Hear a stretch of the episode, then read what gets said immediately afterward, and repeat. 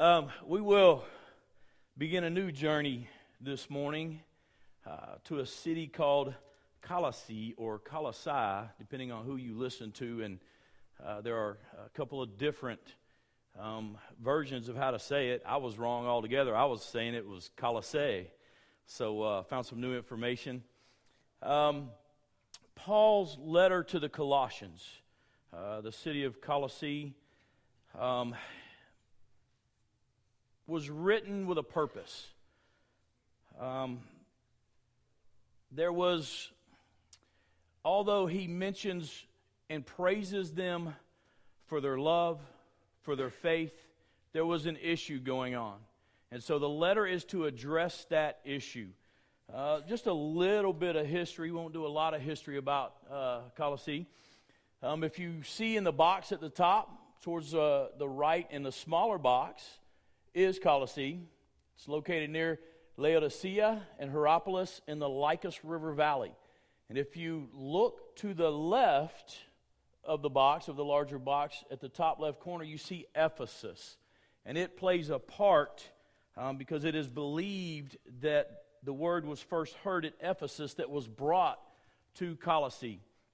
Um, not too many years after this letter was written, uh, the city of Colossae was destroyed by an earthquake. It is different commentators vary on, on the time span, but within probably five to ten years after the writing of the letter, the city was destroyed by an earthquake. It was rebuilt some years later, but it was renamed Konos, K O N O S, and it actually is in what we know now of as southwest Turkey.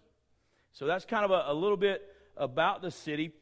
It's not a large city, it was not a large church. Uh, some people wonder why Paul, with all that he had going on at the time, would take the time out to write the letter to this group of Christians in this small church. But he thought that it was very important because there was something going on that was called the Colossian heresy. And basically, what it was is that a group there had begun to intermingle other things with the gospel. They were sharing the gospel, but there was a, a little bit of mysticism mixed in with it, along with a little bit of legalist Judaism that was being brought into it as well. So they were, were kind of mixing the whole thing up. So Paul felt it was very important uh, to write uh, this letter to the people in Colossae. And he says, he begins with his usual greeting Paul, an apostle of Christ Jesus by the will of God. Uh, that term apostle is messenger. And more than just that, is a specific direction from God of a messenger. And Paul is saying, Here is my authority to write to you in this manner, is that I have been chosen by the will of God to be the messenger to bring the gospel to you, to bring the truth of the word to you. And he says, and Timothy, our brother. Timothy did not have input in the letter. Timothy was Paul's companion at this time. Paul was in prison in Rome. Timothy is believed to possibly have been uh, the scribe of the letter, that, that Paul's eyes were possibly failing at this point of his life, that he was no longer able to write his thoughts, that he couldn't see clearly, and that Timothy is probably the one who was actually putting pen to paper. He said, To the saints and faithful brothers in Christ at Colossae. I love that. He says, To the saints. He did not have any separation for those who are in Christ in this church. They are all saints. Praise God that, that for all of us who are in Christ, we are considered saints. It, it, it doesn't require that you've done this many good works. It doesn't require a council to convene to decide whether you're a saint or not. The moment that you receive Christ as your Savior, God looks at you and says, My saint. Hallelujah. Thank you, Jesus. But then he does reach out to those, and he calls them the faithful brothers. There were those who were being faithful to the gospel in this church. There were some who were trying to, to bring these other things in and mix them with the gospel to say that, you know, the mysticism part was probably had something to do with the moon and the stars and, and, and things of this earth. We have that that goes on today. People are bringing mysticism into the church. And then legalism, we don't know anything about people bringing legalism into the church, do we? Nobody's given, ever given you a list of 10 things you do. No. Yes, it happens today. But they were bringing uh, Judaism, legalist Judaism um, traditions into the church. And so he calls those that were not doing this the faithful brothers. They were in Christ at Colossae. He says, Grace to you and peace from God our Father. The only place that we get grace and peace is from the Father God. That's it. You're not going to find grace or peace in this world. It's not going to happen. It only comes from God. And I love, you know, his greeting is it grace and peace. He longs for them to have these things from God, to have the peace of God. Do we long that for one another? As, as Paul writes to these people in love, he longed for them to have the grace of God and to have peace in their life. And he says, We always thank God the Father of our Lord Jesus Christ when we pray for you since we heard of your faith in Christ Jesus and the love that you have for all the saints. I love that too. God has called us to have a love for all the saints, even the saints that get on our nerves. Amen. Even the saints that we don't always get along with, even the saints that we go, What are you thinking? God calls us to have a love for all the saints. This is His church, His body. And He longs that there be unity among that body and love for one another, unconditional love for one another. The kind of love that, that we reach out to one another, that our hearts break for one another when we go through difficulties. They had a love in this church. There was a, a love that was so awesome in this church. There was so much unity that was going on among the, the faithful believers that it made its way to Paul, that he heard about, about the love that was in this church.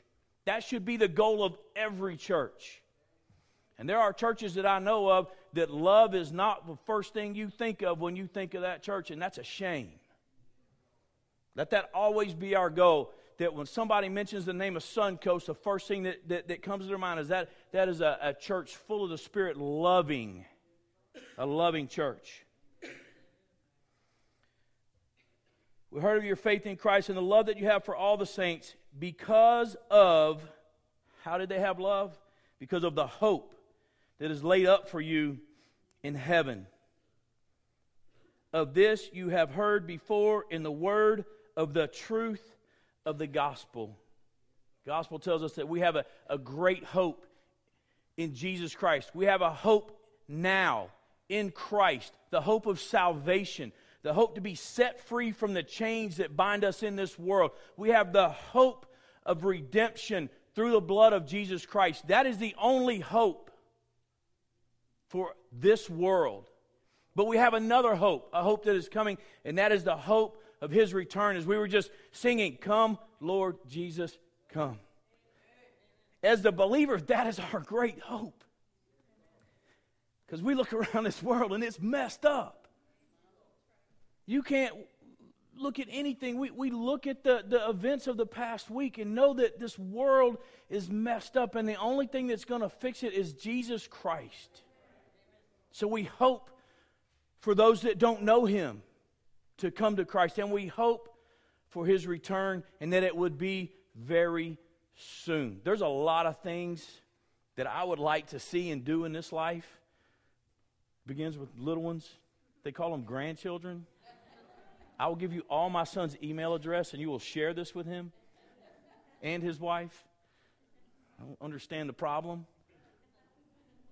But I, you know, when I think about that, and you think about, about holding that grandchild or, or, or achieving that goal that, that you believe that God has, has put in front of you, or, or any of these things, they pale in comparison to the hope of Christ's return and Him taking us out of this world and taking us to be with Him for eternity in a place called heaven.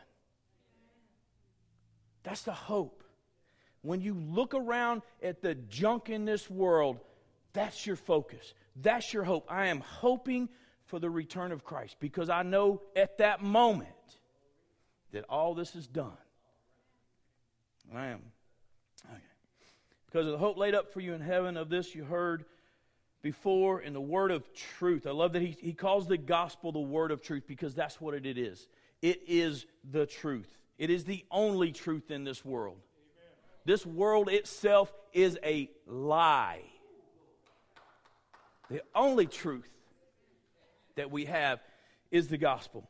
What is the gospel? It is the good news of Christ giving his life for us, that we have a Savior, that we have somebody who loves us so much that no matter how messed up we are, that he would go to that cross to give his life for us, to cover us in his blood and set us free from all this junk. To save us from what? From us to save us from ourselves. Because when it comes right down to it, we're generally our issue. It's a good news. It's a good news that we have a Savior. It's the good news that we don't have to be in chains to sin. It's a good news that, that we have been set free.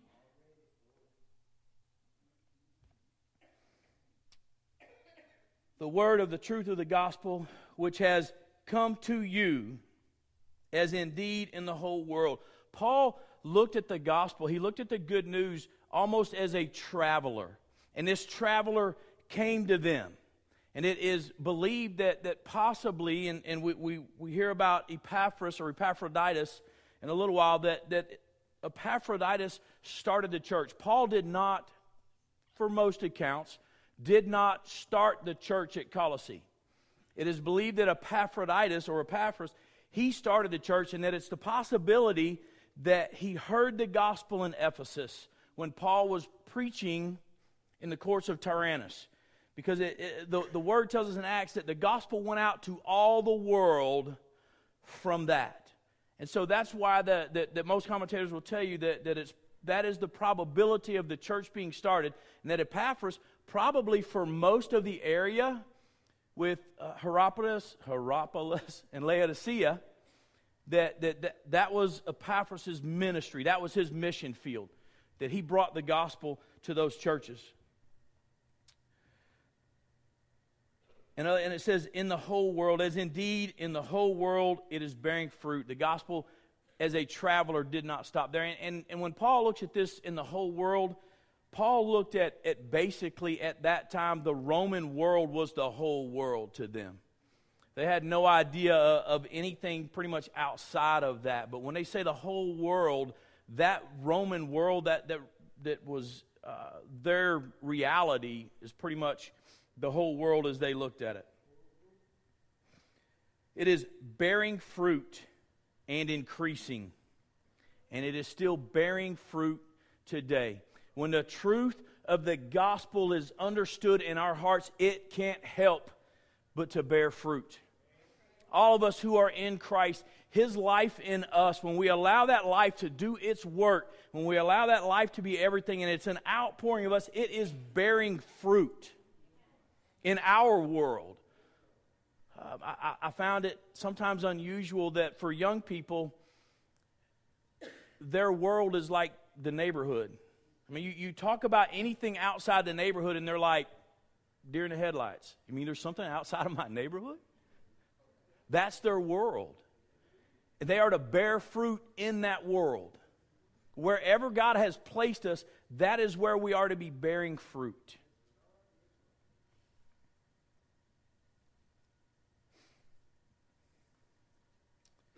It says, It is also as it also does among you bearing fruit in Colossae, since the day you heard it, and I love this, and understood the grace of God in truth.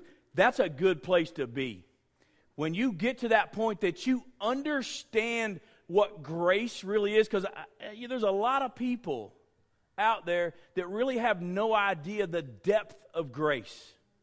They, they, they've been someplace or they, they've been under teaching where it was pretty much here's what you do, here's your list, now go take care of this list, do these things, and God loves you. If you do these things, you're pleasing to Him. If you go through these motions, this is what, and they have no idea of the, the, the depths of, of God's grace for us, the understanding of how much He loves us, the understanding of how, no matter how wretched we are, no matter how bad we get, that His love overcomes all of that. That there's nothing we can do to make God not love us. The depths of His grace, I'm not sure that we ever truly understand the depths of His grace.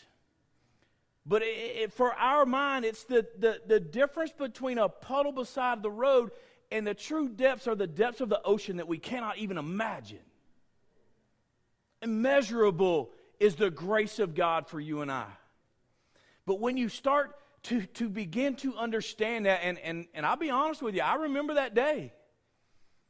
I remember the, the, the day that, that in my mind God kind of revealed to me that all this legalist stuff, all this stuff that I was doing to try to gain his favor was doing me no good. And he revealed this grace to me. And I remember that day and I remember that aha moment. It was more like a oh wow moment. You know, when I understood the depth of his love for me. And that's what he longs for everyone to understand that grace. In truth, because there are those who will twist it. The truth of grace is that it is for everyone and that it has nothing to do with us. It is all Him. And if we try to put anything into it, we mess it up. 1% of us is too much.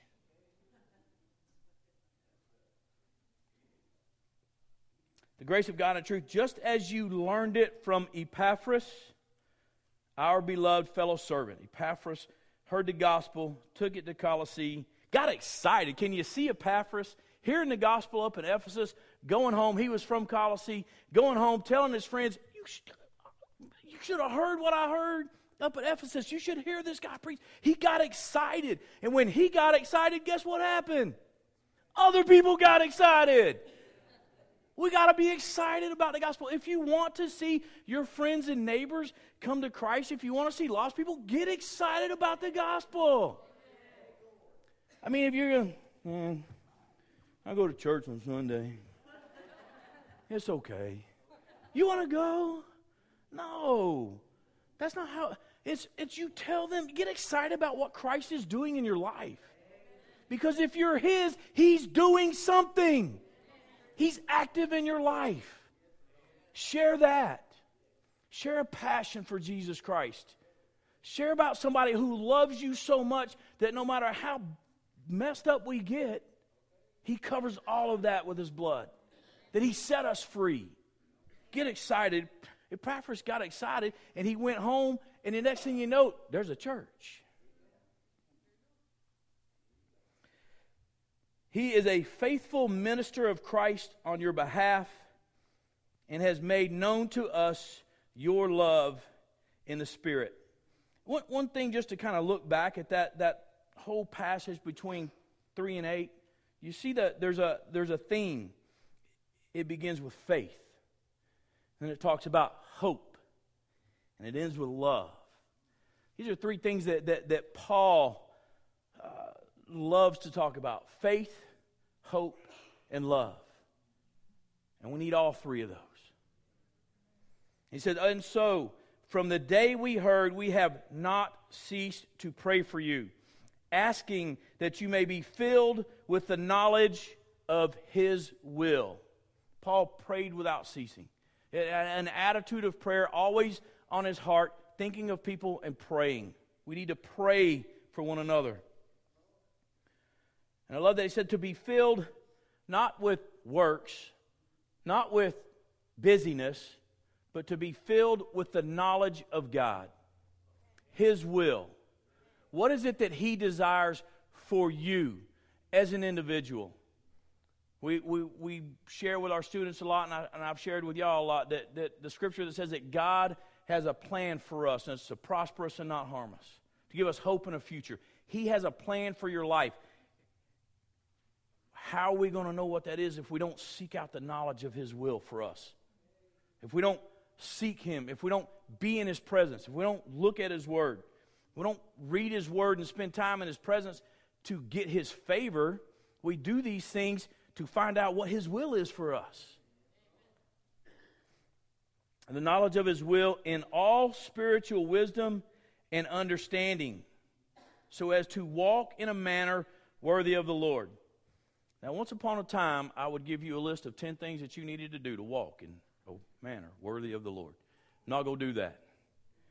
There is only one walk that is worthy of Christ, and it's His walk. This is the importance of the preceding verse that talks about needing to be filled with the knowledge of His will in all spiritual wisdom and understanding. If you're not filled with His knowledge of all spiritual, it's easy to be led astray.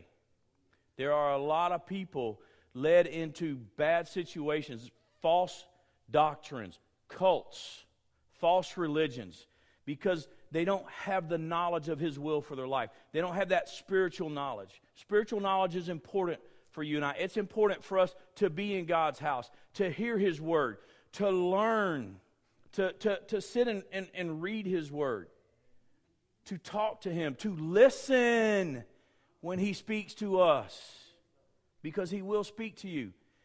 It prevents people from being drawn away. It prevents things from happening like happened within this church. That other things, mysticism and, and, and legalism, were being brought in and mixed with the gospel. He's praying for their knowledge of all spiritual things to prevent these things from happening. That's where each of us in our walk need to be. What is a walk worthy of the Lord? His walk in our life. Understanding and knowing what His will is for us. And the only way we do that is to spend time in His presence. You're not going to find it in a fortune cookie. It's not on Facebook. It's in here. And it's in his presence. That's the walk worthy of the Lord, understanding and knowing what his will is, not what our desires are. So you may walk so you walk in a manner worthy of the Lord, fully pleasing to him, bearing fruit in every good work and increasing in the knowledge of God. Those things come as fruit. And I love that he talks about in every good work. A lot of times, we don't think about the little things. Uh, it was, I believe, Charles Spurgeon um, who, who talked about this in saying that, that don't get hung up on the big fruit. In every good work, when, when there's someone who's in need, I think, and I had notes, but my computer crashed, so I had to go to the backup computer, so I don't have notes. So I'm going to butcher Charles Spurgeon right here, okay, just so y'all know. But he talked about, you know, not just in the big things, in the little things. If you have the ability to preach, then preach. If you have the ability to teach, then teach. If there is someone who is in need of a meal from your table, carry that meal from your table and give it to them. If there is somebody in need of a hug, if there is somebody in need of a good word, if there is somebody just in need of, hey, can I pray for you? That is every good fruit. Don't get so hung up on the big one that you forget the little fruit. The little fruit's good stuff. Change a person's day, change a person's heart, change a person's life with the little fruit. It doesn't always have to be the big stuff. May you be strengthened with all power. I love that. His power, not our power. His power. Our power will get us in trouble. His power will get us out of trouble.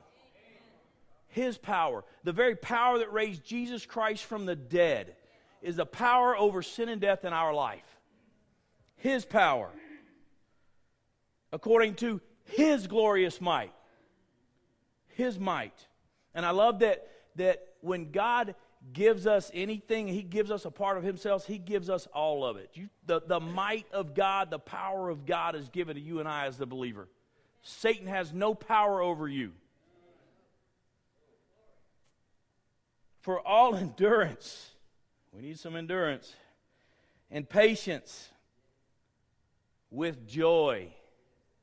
Well, we, we sometimes can do the endurance and patience thing, but it generally comes with a little mumbling and a little grumbling.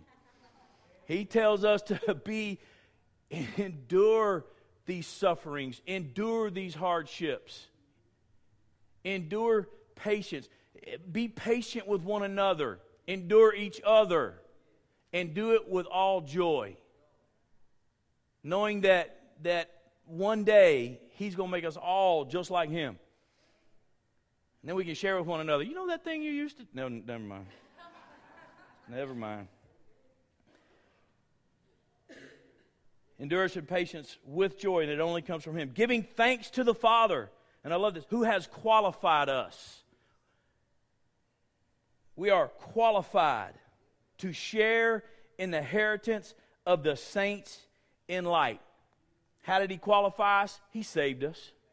He sent His Son to die for us. If you don't know Christ as your Savior, you are not qualified for the inheritance. It's a picture of adoption. God has adopted us as sons and daughters.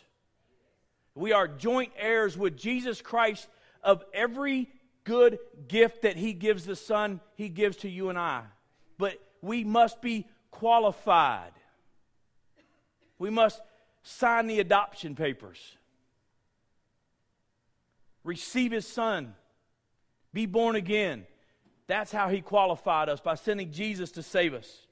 He qualified us for that inheritance, that glorious inheritance.